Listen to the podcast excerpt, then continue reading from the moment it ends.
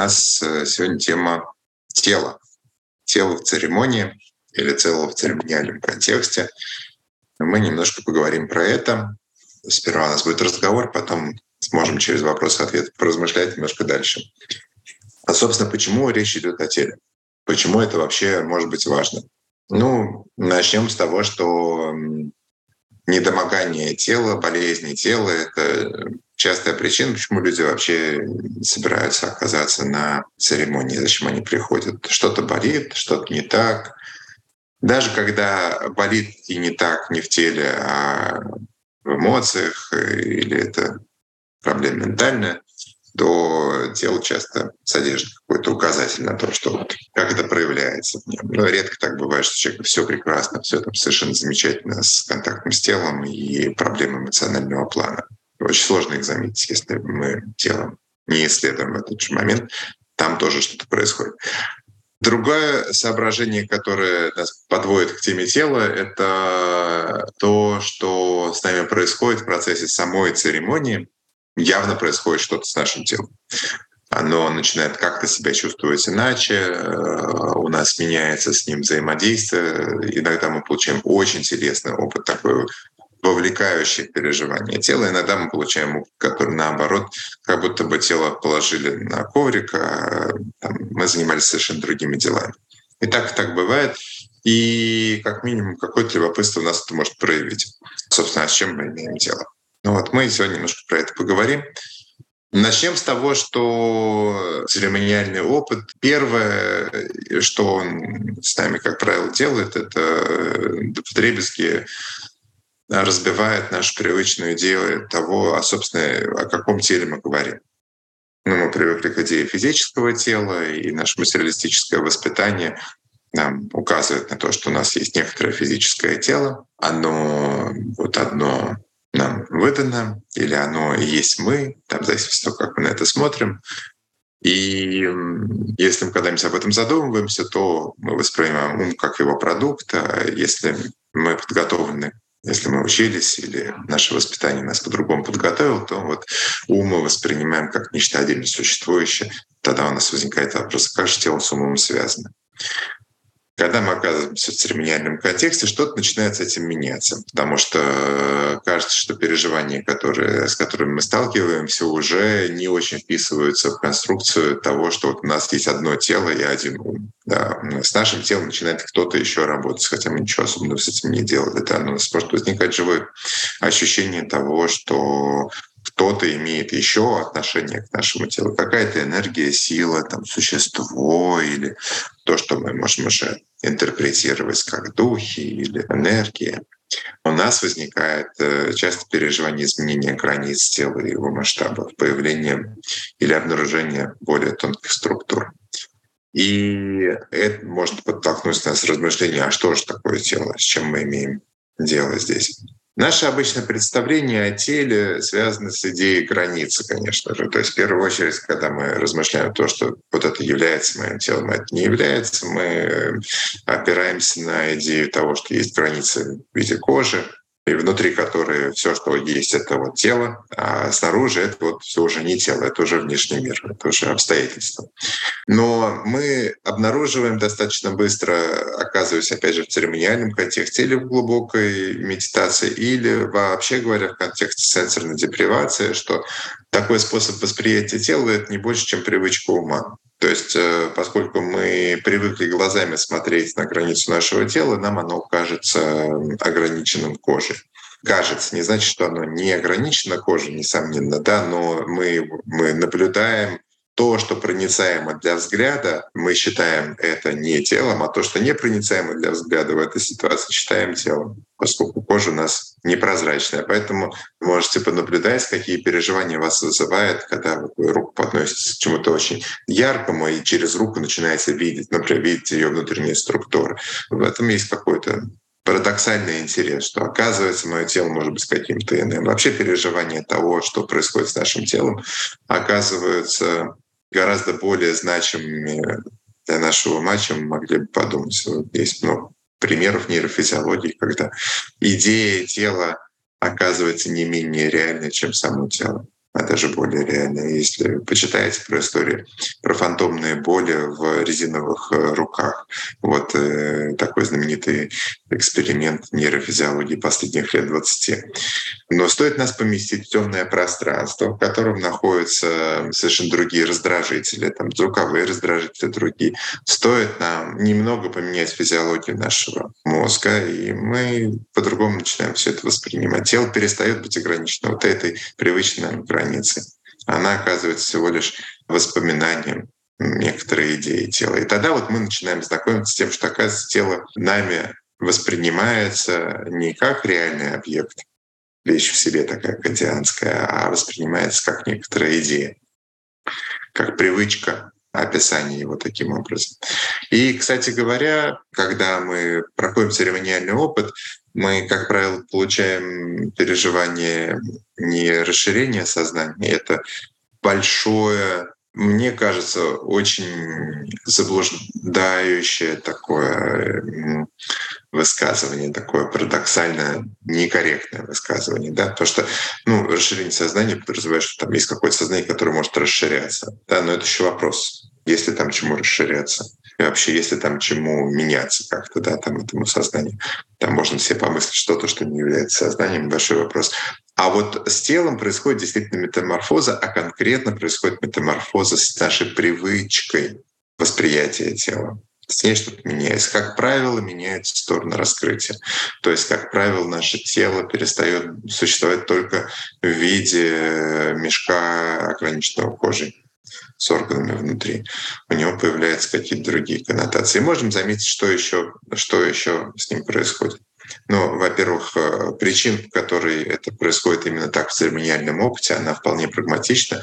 Медицина действительно работает с телом. Ну, ее основное свойство противопаразитарное, как мы знаем.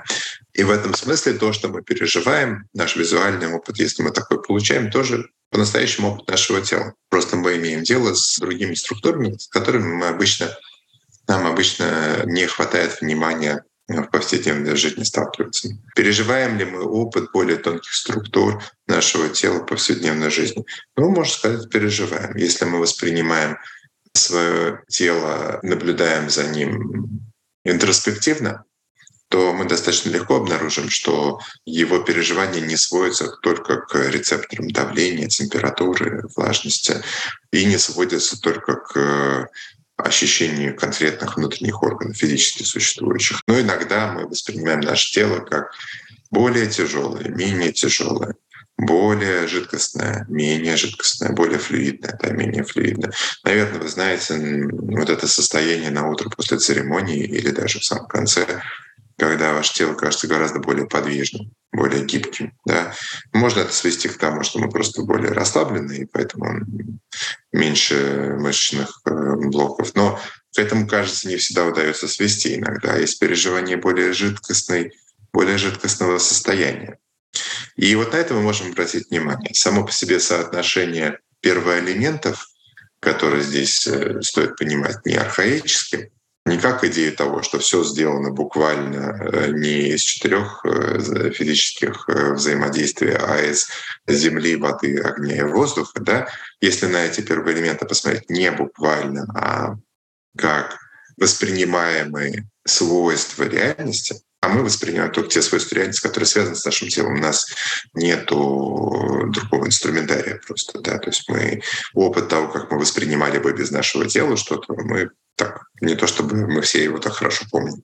Да, так что ну, через наше тело все проходит. И вот это переживание жидкостности, тяжести, воздушности, огненности, да, оно вот как раз э, э, свойственно, в том числе, когда вот, например, вот опыт утра после церемонии, можете вспомнить, как было, жидкостность повышается.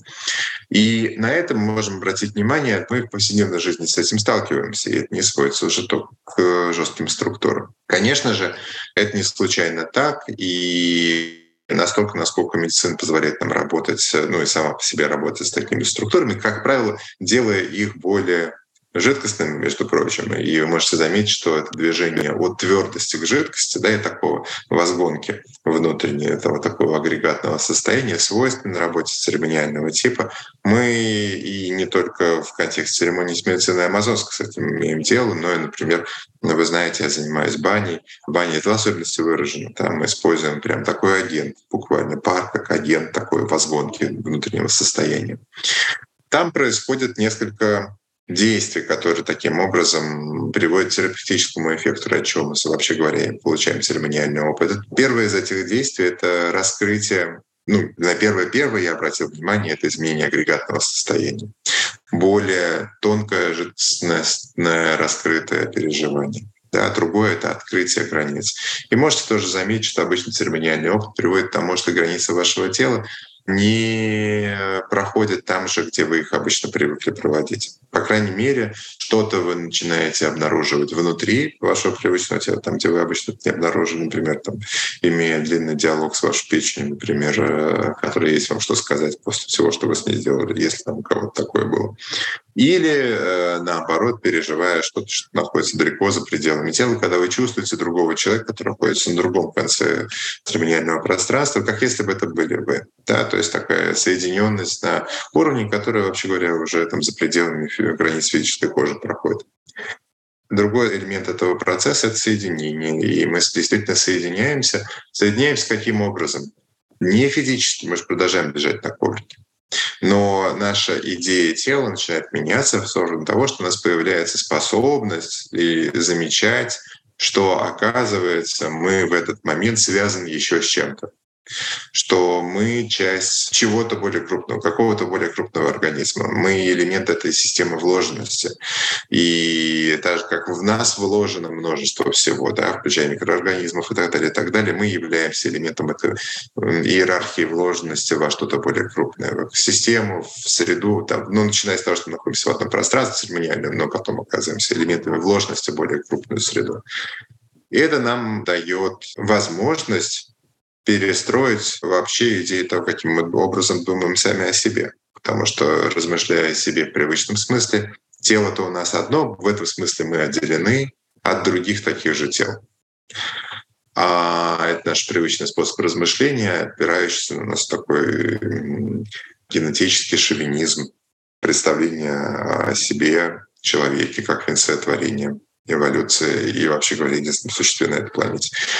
А, опыт переживания тела как уровня внимания в этой бесконечной системе вложенности, вложенности в более крупная система и просто уровень внимания, на котором есть еще более мелкие системы, под которым, да, и мы просто находимся в этой лестнице внимания. Наше внимание научилось так концентрироваться, что мы воспринимаемся человеческим существом.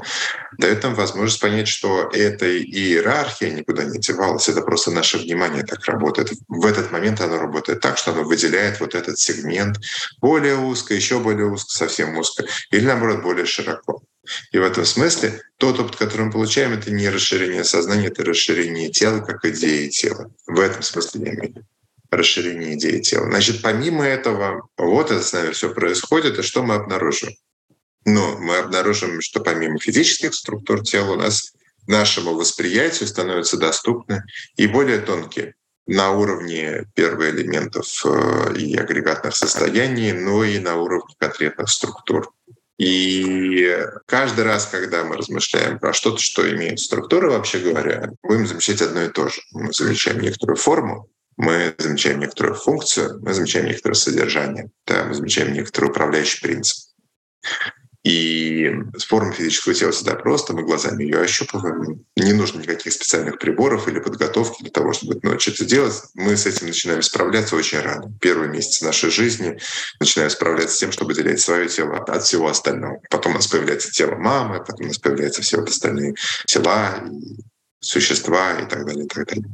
И обычно на этом у нас останавливается наше восприятие мира.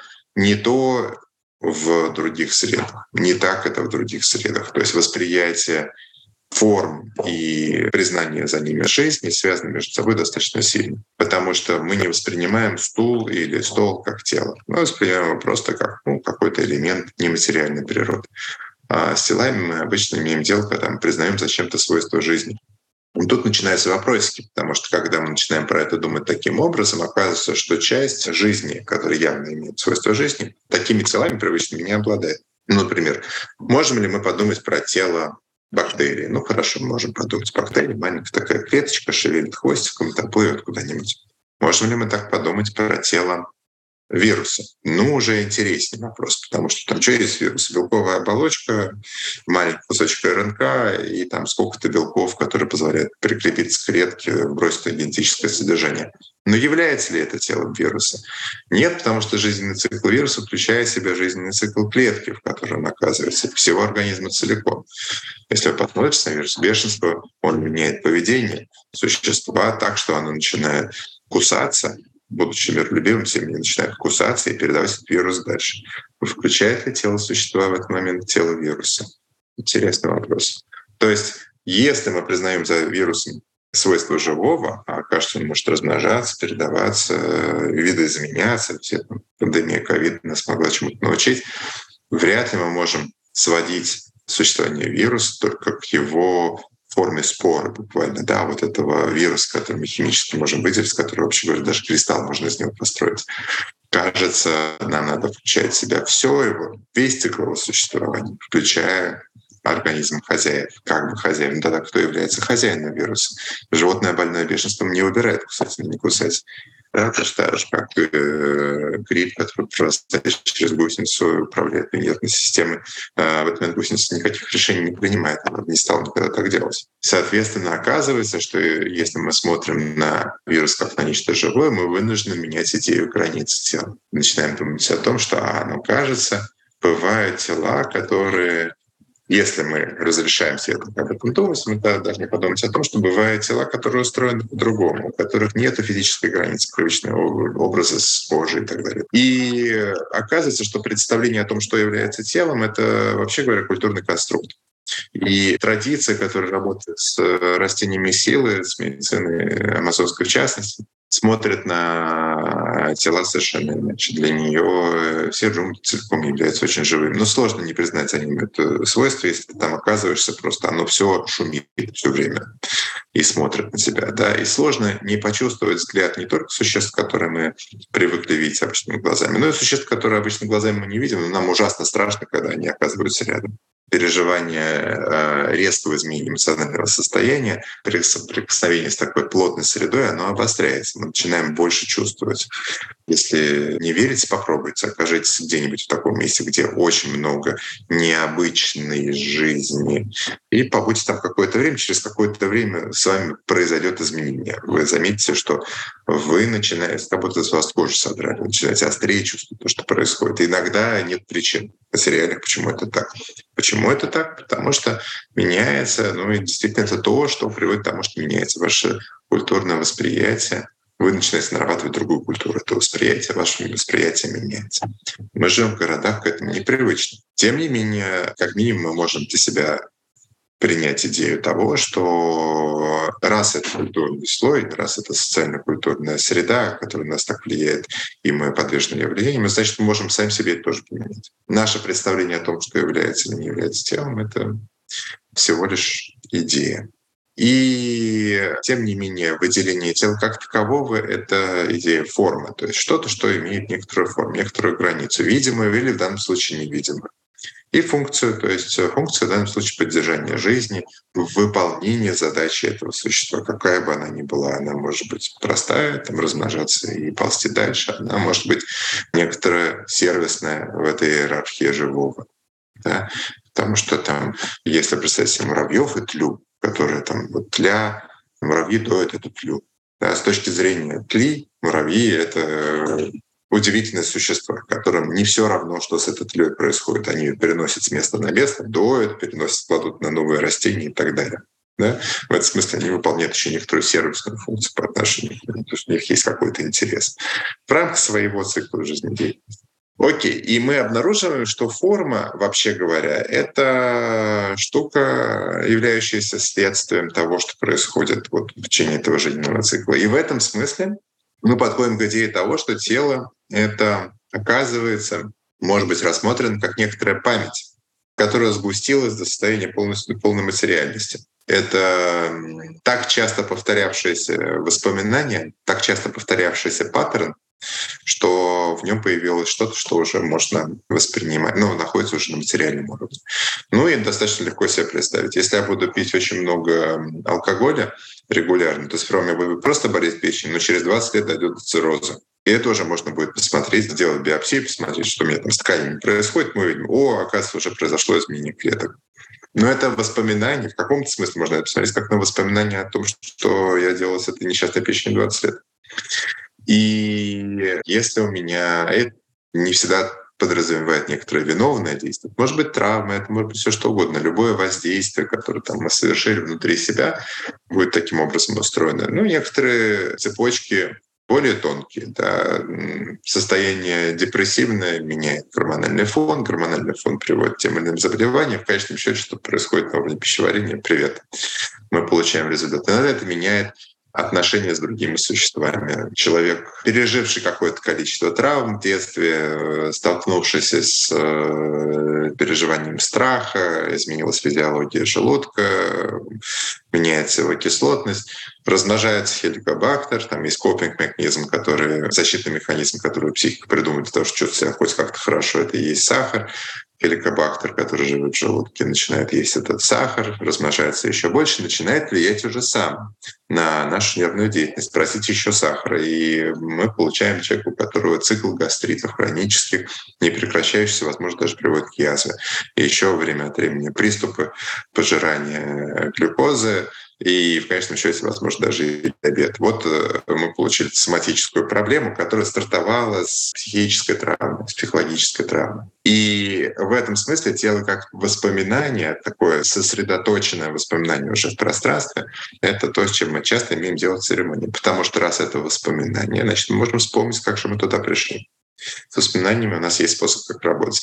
Отсюда возникает идея взаимодействия с э, телом и с заболеваниями. В этом смысле традиция, амазонская традиция, иранская традиция, буддийский подход, ну и вообще говоря, большая часть гуманистической медицины смотрит на заболевания телесные как на что-то, что одновременно является следствием более тонких нарушений. И эти нарушения могут быть интерпретированы как нарушения в более тонких э, системах, там, если мы говорим про более тонкие формы тела, да? Но для этого требуется восприятие этих форм, для того, чтобы про это можно было говорить с авторитетом, не создавать заблуждений лишних. Но как минимум можем говорить о том, что это следствие нарушений, дисбалансов в э, эмоциональном состоянии и в очень базовых настройках ума.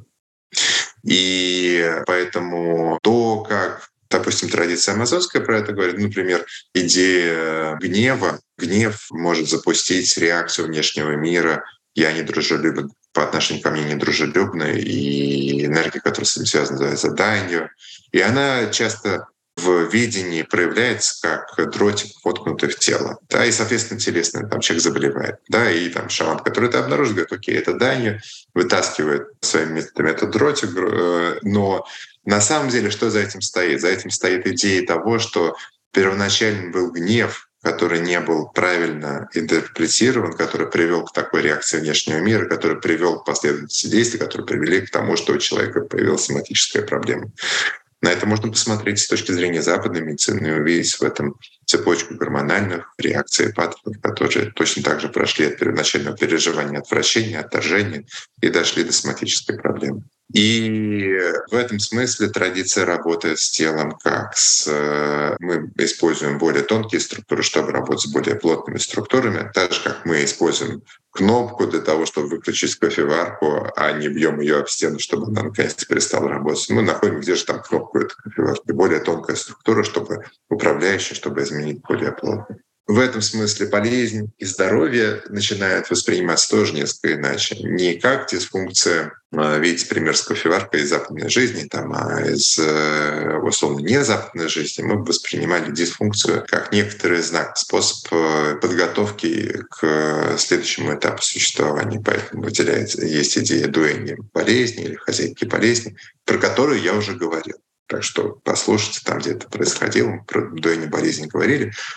Но здоровье тогда тоже меняет свою идею от целостности тела как такового к связи и пометованию. Потому что если мы говорим о том, что мы имеем дело не с телом, а с идеей тела, в своем собственном восприятии, тогда с этой идеей мы меняем отношения с этой идеей, а не с физическим объектом для того, чтобы на что-то повлиять по-настоящему. А что мы можем поменять? Мы можем поменять нашу идею того, насколько мы отделены от всего остального на что-то более продуктивное. И в этом смысле появляется идея взаимодействия, связи.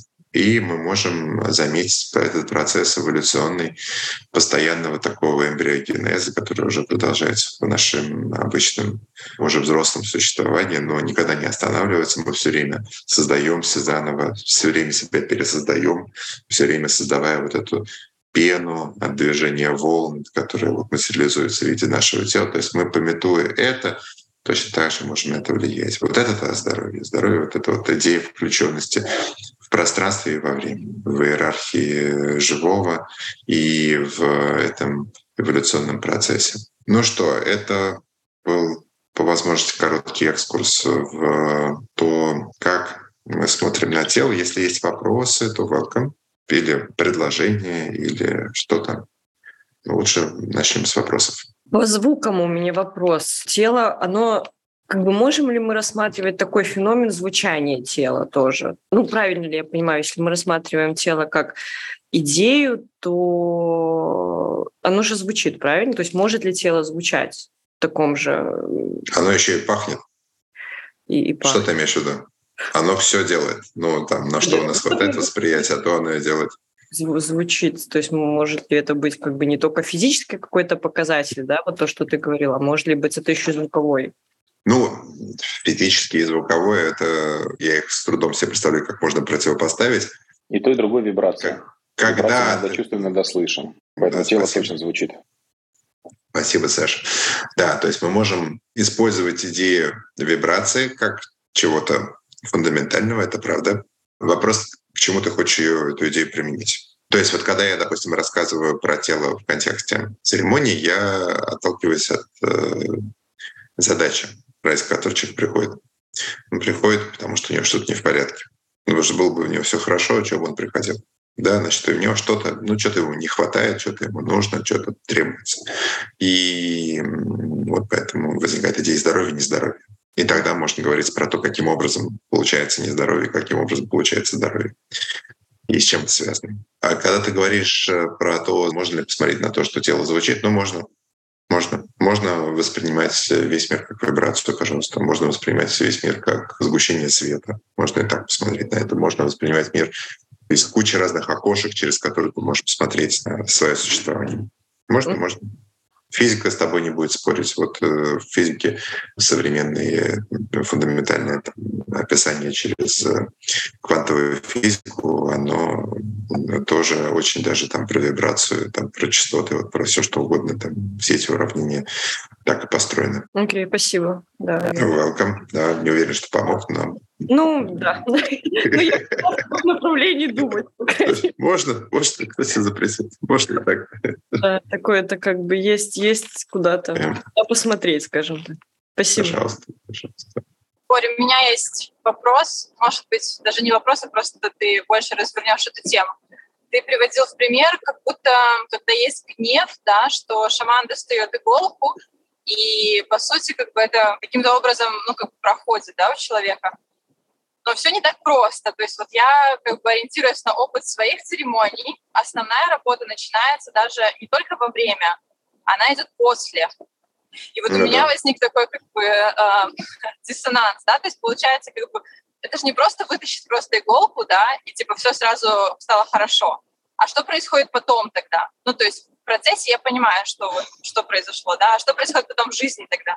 Человек ощущает, что у него нет этой иголки больше. Как это все вот происходит дальше? Вот поэтому, да, спасибо за вопрос. Э, поэтому важно понимать э, отличие механистической картины мира от э, такой организменной картины мира. Потому что в механистической картине мира, если я там обнаружил, что кофеварке сломался какой-нибудь там предохранитель, да, там, ну, что мне нужно сделать? Мне нужно, во-первых, понять, что в этом проблема. Вот я обнаружил, какие в этом проблема. Вытащил предохранитель старый, поставил новый, пульт закрыл, включил, все работает. Должно быть так, правильно? А в организменной картине мира все немножко сложнее, все немножко по-другому. Все развернуто во времени немножко иначе. То есть э, есть э, процесс жизни, который происходит по своим чудесным законам и в целом сам по себе, скажем так, ну, по крайней мере, управляется не, не нами с этим. Там, если кажется по-другому, то поразмышляйте про то, каким образом вы вообще появились на свет, и что этому предшествовало, и насколько это чудесно, что из одной клетки или из двух клеток э, появилось 10 триллионов. В итоге за каких-то несколько месяцев. И вот в такой организменной картине мира, когда мы смотрим так, любое изменение воздействия, это как, представьте, вот есть большой корабль, он там плывет, допустим, по океану. И если ты повернула этот корабль, там вот руль повернул на этом направлении, не значит, что он прям раз развернется и поплывет в обратную сторону. Нет, там целая инерция есть. То есть там еще много-много-много всего, что продолжало двигаться в ту сторону. И вообще говоря, это не корабль, а такая жидкостная структура, в которой происходит множество процессов. Просто эти процессы, там их начали немножко по-другому катализировать, немножко иначе стало происходить. Так же, как если я никогда не поднимал штангу, например, да, и вдруг я решил это делать. Но я не могу это сразу начать делать. Но если я это не решу делать, то через год я и не смогу. А если я это решу делать и буду прикладывать к этому усилия, тогда через год я смогу. Но в моменте, когда я решил, я точно не могу сразу. Да, не произойдет, мышц еще нету. Мне для того, чтобы от этого импульса произошло такое после действия, мне нужно прожить целый цикл эволюционный. То есть целый процесс должен произойти. Но моим решением я могу этот процесс повернуть. И в этом смысле само решение может быть щелчком, может резко поменять ситуацию, там, условно, тонус там, мышц какой-нибудь можно резко поменять щелчком но последствия, к которым это приведет, будет разворачиваться неделями, месяцами, как угодно, приведут к формированию новых привычек сперва, а потом уже приведут к своим плодам. То есть это как бы поворот направления, а то, что мы воспринимаем как наше состояние, это не угол, куда мы смотрим, это то, куда новый наш путь, куда он нас привел. Потому что мы себя воспринимаем как уже следствие всего, что привело нас в этот, к этому моменту. Но когда мы разворачиваем свое восприятие, смотрим, а куда мы собираемся идти, это другой взгляд. И они просто разные. То есть шаман, который вытаскивает дротик из там, в своем видении из э, пациента, делает действие, направленное в там, меняет ему направление да, фактически. Приведет ли это к моментальному изменению состояния? В чем-то, может, и приведет. Ну, дышаться будет легче, например, да, потому что давление какое-то мышечное упадет. А в чем-то развернется за месяцы и годы. И это нормально, потому что там дышать не могу, и поэтому сложно в отношениях общаться, и не могу найти поэтому свою половинку и вот любимого человека, то если мне помогли дышать лучше, это не значит, что у меня на следующее утро появляется любимый человек рядом со мной. Нет. Но у меня есть шансы на то, чтобы это произошло теперь, потому что оно да да да да да вот цепочка событий может быть выстроена другой. Поэтому здесь мы имеем дело с процессами, развернутыми во времени, и более того, если быть более точным, с процессами, в которые мы вплетены, то есть вот с некоторой судьбой, которая с нами взаимодействует, и предлагает нам новые задачи, которые мы таким образом решаем. Я же тоже не просто так к этому шаману пришел, который с меня дротик достал, правильно? Как-то получилось так, что это со мной произошло, эта встреча тоже где-то каким-то образом произошла. Значит, в моей болезни были семена моего исцеления. Окей. Спасибо огромное. Сейчас больше еще ценность приобрело постцеремониальная работа и ну да, потому что если бы было все так просто, то по сути как бы мы бы реально только на церемонии все типа Но на ну, самом потому деле, что... если потом не делать работу, то это да. Ну, потому что идея такой магической пилюли, вот которую такой вот мы съели, и нам все поменялось, и стало хорошо, кроме того, что она там тоже сформирована обществом, так как консюмеристская, это вот это, да, там сделайте мне хорошо. Она инфантильная еще, кроме прочего. Сделайте мне мое хорошо, да. Ну, это невозможно, потому что тут требуется некоторая там я позиция выражена. Но, кроме прочего, в этой идее заложено семя основной болезни. То есть основная болезнь — это выключенность из э, пространства и времени. Так если же говорить, вот, что является основной причиной болезни? Это, это идея состояния ума, в котором, там, я воспринимаю оторванным от иерархии внизу и вверху, ну и вообще говоря, не связанным с пространством, и от иерархии э, времени. то есть не выключенным из времени. И в этом смысле такая идея магической пилюли, она это просто невежество в отношении э, эволюционного процесса и вот этого способа включенности. Она просто таким образом проявляется. И если уж от чего-то человека может излечиться, на самом деле э, только от этого. То есть вот когда опыт, э, исцеляющий опыт с людьми происходит и сильно их меняет, он меняет их не потому, что у них там нога перестала болеть, а потому что они понимают, каким же образом устроено исцеление. То есть что это за зверь такой, как это работает? Потому что они на себе это поняли, что а, это вот так происходит. Поэтому это, у этих людей получается быть э, замечательными врачами, например, после этого. Потому что они понимают процесс, который гораздо более важен, чем то, что они там съели таблетку, там у них нога прошла таким образом. Но когда они проживают это исцеление как что-то выросшее, там, вот это, узнают этот эволюционный процесс, они э, за счет этого получают свою силу. Потому что это уже невозможно развидеть, это уже невозможно забыть. С этой точки зрения можно эм, рассмотреть болезнь и дроти как э, эволюционный инструмент. Ну, конечно, да. Да, конечно. Можно с какой-то стороны этот дротик как раз ну, приводит человека на путь или меняет его, ну, и, и он эволюционирует. Можно, можно. То есть это более широкая тема тогда становится, каким образом наше существование вплетено вот вообще такое большое, какое-то вот это вот ткань мирового существования, да, и там, и кто нас куда ведет и так далее. Но ну, я просто не буду повторяться. У нас был этот разговор про дуэнию болезни. Если не было, тогда сделаем отдельно. Но в любом случае, это отдельный разговор про то, что, ну, как устроена болезнь. Болезнь как вынашивание нового человека, а не как дисфункция. Здесь важно переопределение. И тогда дротик становится всего лишь э, одним из этапов этого эволюционного процесса, как ты совершенно точно говоришь. Да. Соглашусь с тобой на сто процентов. Спасибо. В этом ключе мог бы ты сказать немного про границы. Я знаю, что во многих диетах, ну, то есть определенные растения, например, с границами, и в этой включенности в мир есть ощущение полной проницаемости, полной соединенности, но границы тоже важны. И да, конкретный диет, с которым я работал, они работают с границами. И как-то вот это очень такой интересный процесс переосмысления своих границ, постоянное и динамичное выстраивание. Не знаю, интересная очень тема. Ну, мне кажется, ты, ты ключевые-то вещи произнес уже. Ну, то есть то, что я бы сказал, но вот так же звучало бы до какой-то степени. То есть мы привыкли воспринимать границы нашего существования как нечто определенное, потому что наша кожа очень определена. У нас идея границ связана с тем, то есть поскольку наше восприятие центрировано и это социальная ситуация наша, да, что она таким образом центрирована. Значит, она центрирована на видимом, то, что воспринимается обычными органами чувств, и то со своими особенностями. Да, мы можем не замечать то, что мы видим глазами очень долго, быть к этому как-то внутренне слеп.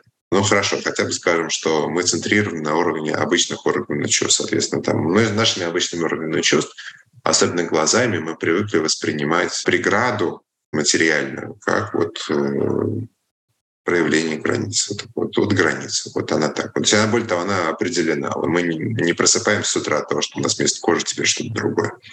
И это мы начинаем обычно распространять на все остальное. Тогда мы начинаем воспринимать наши более тонкие границы с внешним миром, там, душевные, умственные и так далее, точно так же, как нечто определенное и испытывать дискомфорт, когда э, происходит, когда эта идея не подтверждается реальностью. Поэтому э, когда мы испытываем крайний дискомфорт от этого, нам начинают ставить диагноз, говорят, что у нас ADHD или аутизм или что-то еще. То есть, э, что вот нас, нам очень некомфортно от того, что, оказывается, наши более тонкие умственные границы не работают по тем же самым законам, что и там наша кожа. Но все они являются на самом деле процессом. То есть граница — это не объект, не артефакт, а это процесс отграничивания или взаимодействия, потому что граница всегда является мембраной. Что-то через нее проходит. Если бы была граница, через которую ничего никогда не проходит, то мы бы ничего не знали про то, что находится на другой стороне. В этом смысле там идеальный объект — это там черная дыра. Вот она уж точно от нас отграничена, потому что мы ничего не знаем про то, что происходит на другой стороне. Но любая граница, в которой мы знаем, что происходит на другой стороне, хотя бы насколько, это значит, что туда что-то двигается. Через эту границу какая-то контрабанда носится. Ну, даже если там парадный вход закрыт, то точно что-нибудь туда долетает туда-обратно. И поэтому в этом смысле вот идея границ как мембрана, некоторая проницаемость подразумевает, это значит, у нас есть некоторый протокол взаимодействия, а у нас способ взаимодействия. Если у нас есть некоторый способ взаимодействия, возможно, с этим способом можно что-то сделать. То есть, может быть, мы можем строить другой способ взаимодействия, если нам тот не нравится. И так мало-помалу мы приходим к тому, что граница была просто идеей. Там не было никакого э, забора, у нас есть только идея границы как таковой.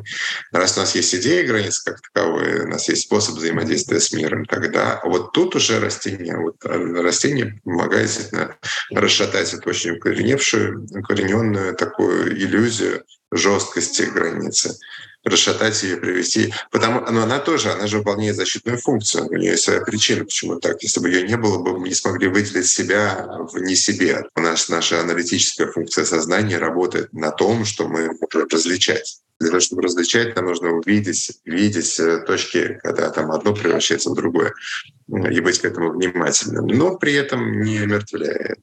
А, и вот, вот это переживание живой мембраны, вот это растение, конечно, этому учат, потому что они сами такие, они очень живые, они очень текучие, у них есть эта способность продемонстрировать. Но, строго говоря, когда мы говорим про границы, там искусством является вот, понять, как устроена эта контрабанда, понять, что э, правила можно настраивать и там очень много жизни, и, конечно, конечно, никакой границы на самом деле нет, это просто ее идея. И на более тонких уровнях это делать относительно легко, потому что все нематериально, а, более плотных э, сложнее. Но одновременно с этим там есть вторая часть этой иллюзии. То есть э, таким образом мы работаем со страхом, и нарушение границ обычно связано со страхом. Есть еще другой тип нарушения границ, когда мы, наоборот, вовлекаемся, то есть мы перепрыгиваем слишком легко, то есть как будто бы там ничего нету, и мы перепрыгнули, уже оказались в пространстве другого человека, или он в нашем пространстве оказался, как будто бы, и это, это может быть травматично, да, и тогда это мы смотрим как наглость или как на, на, на беззащитность от этой наглости, да, и так, и так. И здесь точно так же важна идея протокола, то есть важна идея танца, игры, взаимодействия, то есть э, движение, совместность этого движения, которое тоже вырабатывается определенным образом, как некоторое динамическое взаимодействие. Даже как там в боевых искусствах мы, учим, мы учимся не только защищаться от удара так, чтобы просто нас не пробили, да, потому что это достаточно тупо и обездвиживает, да. мы учимся двигаться для того, чтобы увидеть, каким образом мы как, как совместная система начинаем двигаться, каким образом это движение допускается. Ну, то есть это некоторая мобилизация внутренняя, такая вот э, наша динамизация нашего состояния. Мы становимся более двигающимися. И вот таким образом мы работаем с двумя этими крайностями. Где-то посередине находится истина. Очень интересно. Это очень интересно. С этой точки зрения появляется такая бесконечная церемония, церемониальный подход ко всему, что с нами происходит. В этом плане интересно, что как раз э, культура любая культура получается как интерфейс э, для создания этих границ между собой и миром. Одежда, ну, протокол с, со всем. Культура — это просто наработанное действие, если уж так говорить. То есть мы нарабатываем какое-то действие, и вот если то, что мы начали делать, потом повторяем делать, стало привычкой, если это распространится на многих-многих людей, мы получим вдруг внезапно большую культуру. Такое. То есть там какой, какой-нибудь... Э, а по какой причине мы начали делать это действие, это там отдельный вопрос. Как, почему мы э, эту привычку выработали, это отдельный вопрос. Вот с нами что-то произошло, и мы начали заниматься там, какой-то деятельностью, не знаю, там зарядку делать по утрам. Ну, что-то произошло, и после чего мы начали это делать. Это культурное действие. Мы оккультуриваем себя, мы формируем культуру. Да, то есть некоторые паттерны. Выработка паттерна. Но тут вопрос в том, что мы сознательно начинаем вырабатывать паттерн. То есть это не то, что он с нами происходит, а мы его начинаем через себя, из себя его запускать. Вот э, это такая форма культуры, которую наше агентство, agency, да, наше проявление. Вот это, вот это очень дорого стоит. Не когда я занимаюсь шахматами, потому что меня родители в секцию запихнули, а когда я вдруг понял, почему мне интересно заниматься шахматами. И тогда это другой, другой совершенно эффект. То есть и там, и там я буду играть в шахматы, но я совершенно по-разному буду учиться. Не значит, что одно плохо, другое хорошо, между прочим. Там некоторые вещи э, мы сперва делаем, только потом понимаем, почему мы это делаем. Но здорово, когда у нас есть возможность понять, почему мы делаем то, что мы делаем. Одно другому не мешает. Куда, куда уходят лучи? То есть, э, это... Ну да. Ну что, если какие-то вопросы э, или... Да. Давайте. Боря, привет. У меня такой вопрос про больше какой-то про внутреннюю работу. То есть я не раз замечал в процессе церемонии тело как будто живет немножко своей жизнью, то есть оно как будто имеет свое сознание. То есть и действует как-то совершенно не так, как, э, ну, то есть как в обычной жизни. Потому что в, в обычной жизни э, есть, э, ну, то есть по привычке тело делает то, что я ему говорю, что мы ему говорим, а здесь как будто у него появляется собственное сознание, и оно mm-hmm. делает совершенно, ну, то есть те вещи, которые, ну, то есть я бы не, ну, то есть не предсказал, о которых я не думаю совершенно. Вот если, не знаю, могли бы прокомментировать вот этот э, момент, как э, тело, когда тело имеет свое собственное сознание, то есть что это, в принципе, может быть. Не, ну, конечно, у тела никакого там своего специального сознания нету, там, э, которое отличалось бы от твоего, то есть тут что говорить. Но это возникает переживание откуда? Возникает переживание из того, что там происходит что-то, что ты сознательно не, не запускал. Ты ничего не делаешь, а оно что-то начало шевелиться, или куда-то пошло, или там как-то там Поэтому очень, э, очень обескураживающе, когда там у людей лунатизм происходит. Вроде я просто спал, но тело куда-то взяло и пошло само. И в этом смысле, ну, в церемонии это происходит, э, мы можем это по-разному интерпретировать, можем это интерпретировать. Если вопрос, почему так получается, то там на каком уровне ты хочешь ответ? То есть там, на уровне материалистическом, физическом, там происходит спонтанная активность там, тех или иных нейронов. Да, вот они просто начинают.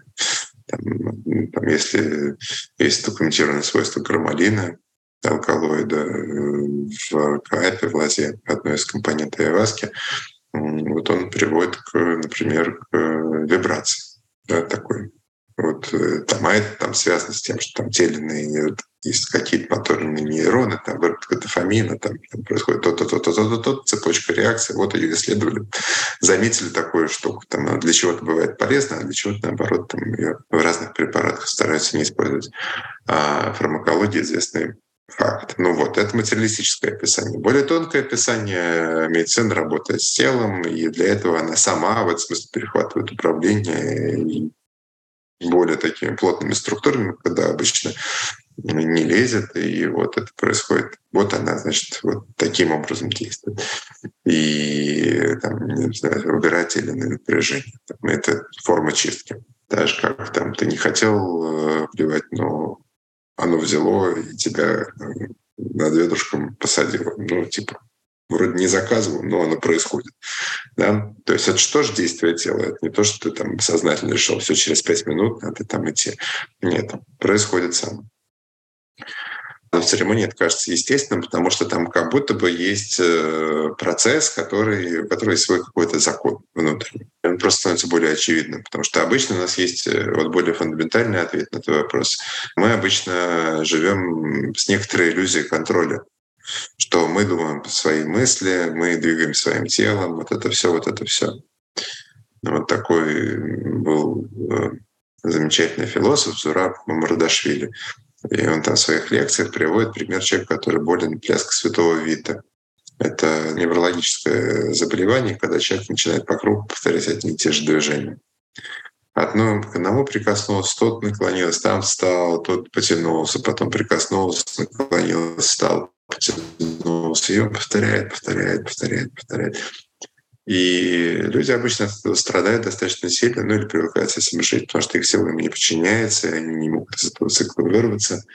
Ну и другие бывают подобные неврологические заболевания. Ну и вот Зураб говорит, что мы не осознаем, но представь себе, что человек находится в плену этих механических движений, которые на самом деле он не запускал в течение всей своей жизни, выполняя просто очень длинный паттерн там, реакции на внешние раздражители внутренние. И способность человека к гораздо более редка, чем как.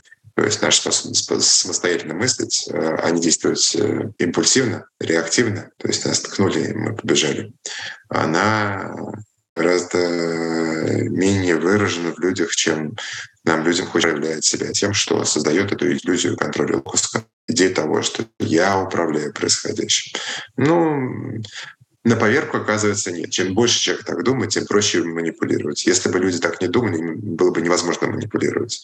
Человек, который думает, что он управляет ситуацией, чаще всего, если он в этом уперт, чаще всего им чрезвычайно легко манипулировать. И он именно в этот момент будет думать, что он особенно хорошо управляет ситуацией. Вот. И это интересный урок мне кажется. То есть если посмотреть на состояние, в котором тело ведет себя само по себе вот так, это очень интересный урок посмотреть, а как бы насколько я уверен, что я вообще контролирую то, что я делаю.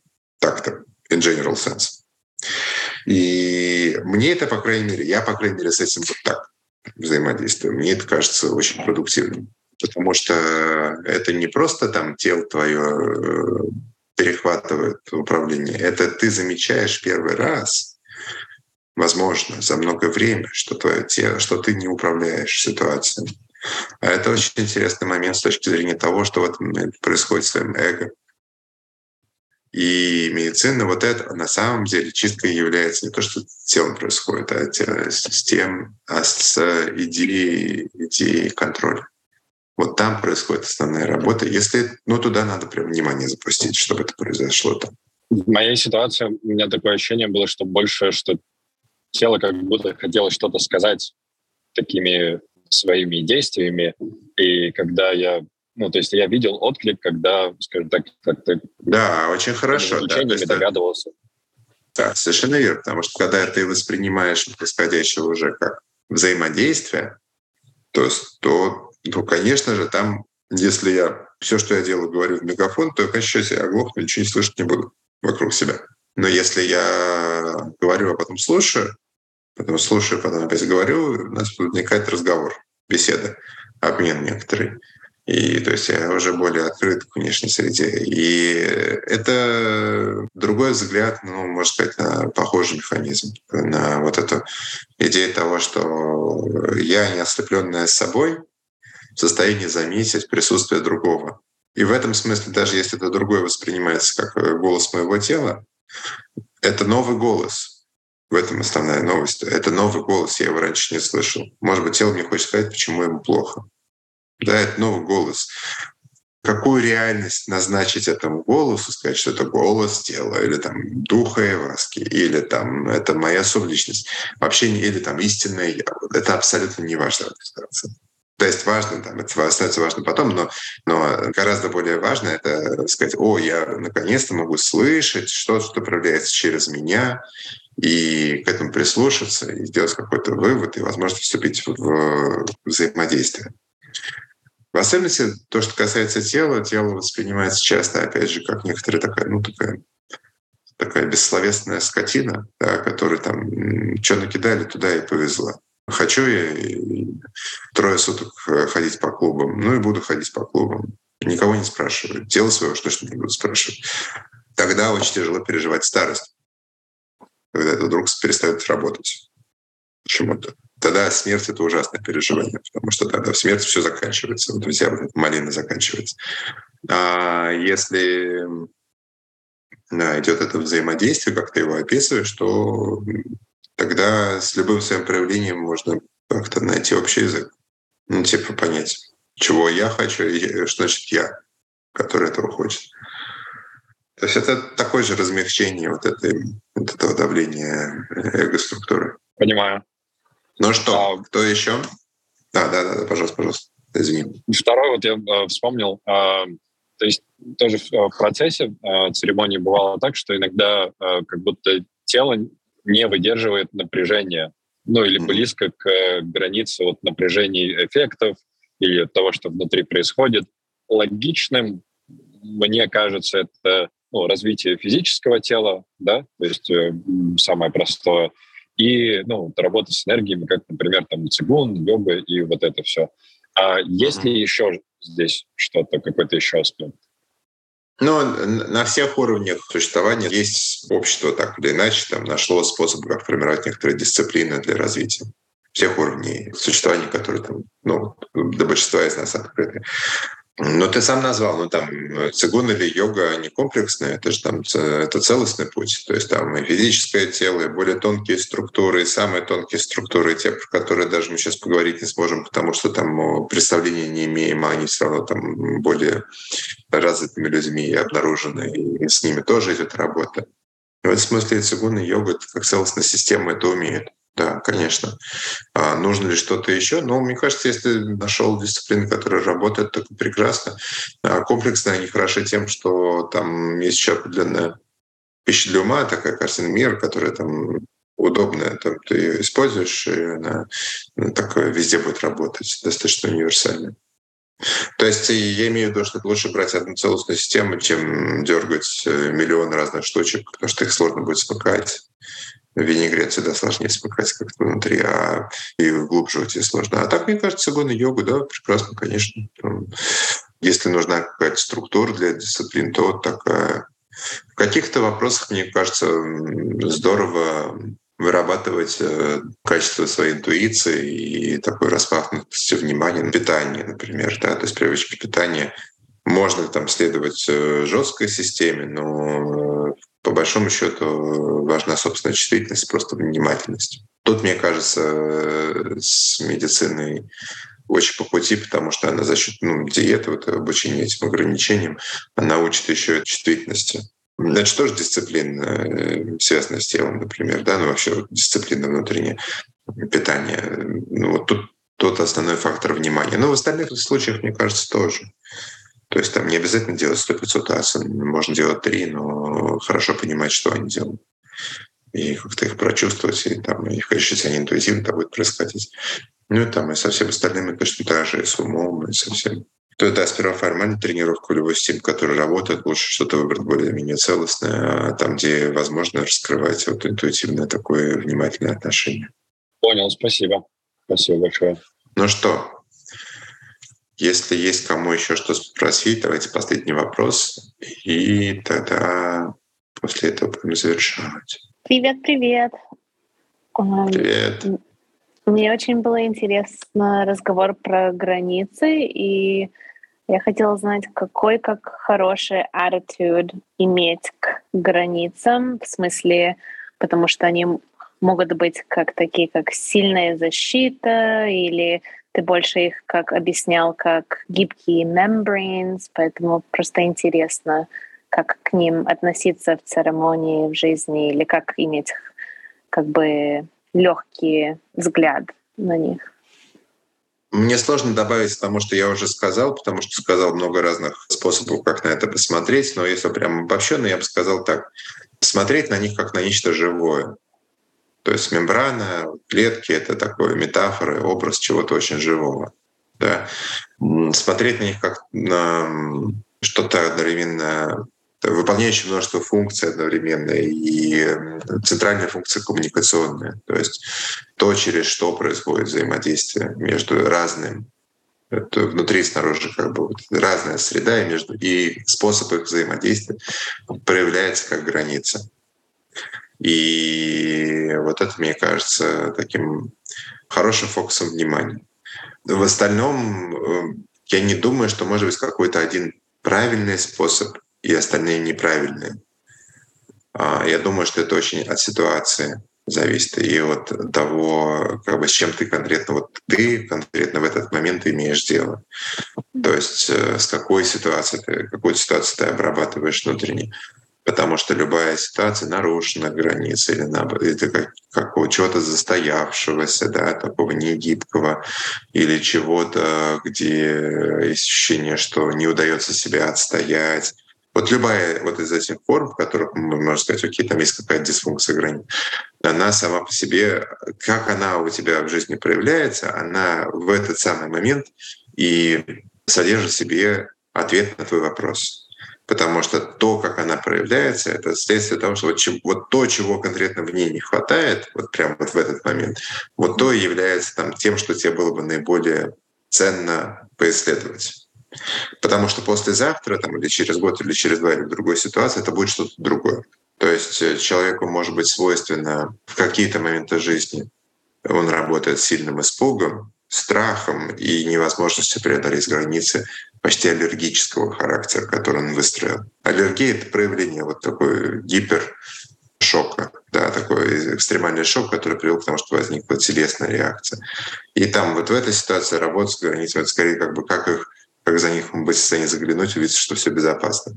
Ну, если так каллигранически. А в другой ситуации человек может сказать в ситуации, когда он не глядя нарушает границы других людей. Ну, не глядя прорывается пространство другого человека, не понимая, что это происходит, почему это происходит и как. И тогда ему нужно про другое немножко думать. Ну, то есть от ситуации.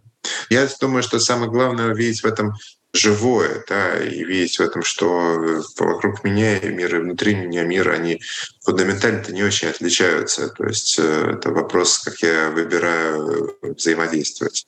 Что вот это взаимодействие — это есть потенциал этого выбора. В конкретном моменте может быть сложно его реализовать, но, там, но потенциал выбора всегда есть. Как я хочу взаимодействовать с этим.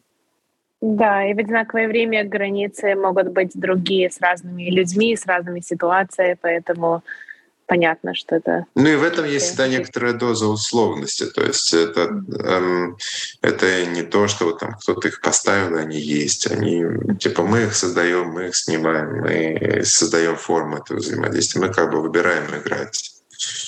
Ко мне приходит сын, и там иногда мы играем, мы боремся с ним, да, а иногда мы играем пол это лава, да, и тогда вот мы не боремся. И границы, в том числе нашего физического контакта, меняются буквально в тот момент, как только мы передоговорились, какую игру мы играем. Mm. Это очень быстро, очень быстро происходит. Вот так раз и все. Пол это лава, все привет, у нас совершенно другие границы. Да? а теперь папа это дракон, там, и его нельзя обнимать. А теперь папа, папа это плюшевая игрушка, и наоборот, его нужно обнимать. И это вот так вот меняется моментально.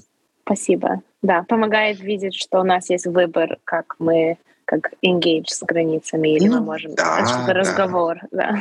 Да, это разговор, это мы договорились, что пол — это лава. Да. Договорились, тогда он лава. А теперь не договорились, идем кушать. Хорошо. Да. Ну что, спасибо вам. Всем большое спасибо. Мы сегодняшний разговор завершаем. И, э, значит, пару, во-первых, всех с наступающими, уже наступившими э, праздниками и вообще со всеми праздниками, какие только возможны. Э, кто там празднует Хануку, Рождество, Новый год, Ю. Вот Пусть у вас все будет хорошо в наступающем году. Обратите внимание, сейчас потрясающий интересный период переход такой э, календарный, солнечный, поэтому здорово на это обращать внимание. Вот. Следующий год у нас э, начинается у нас уже полностью комплектованная группа 19-20 января. Здесь у нас есть еще места в группе феврале 17-18. Welcome, пишите, если кому-то нужно или вам. И я очень хочу провести в Нью-Йорке 3-4, ну, в upstate Нью-Йорке. Поэтому, если вам или кому-то интересно, пишите, пожалуйста. Будет там воркшоп. Вот. Все остальное а, Все остальное пишите, как обычно. Будем говорить дальше. Сделаем опрос по поводу эпизодов э, и следующих, про что вам хотелось бы поговорить. Вот. И всем вам большое спасибо. Получился замечательный год э, вместе с вами. Надеюсь, вам тоже было так же интересно, как и мне. Спасибо вам большое. Спасибо. Спасибо. Да, спасибо. Год потрясающий. Спасибо, Боря. Очень-очень такой очень. Спасибо большое. Спасибо.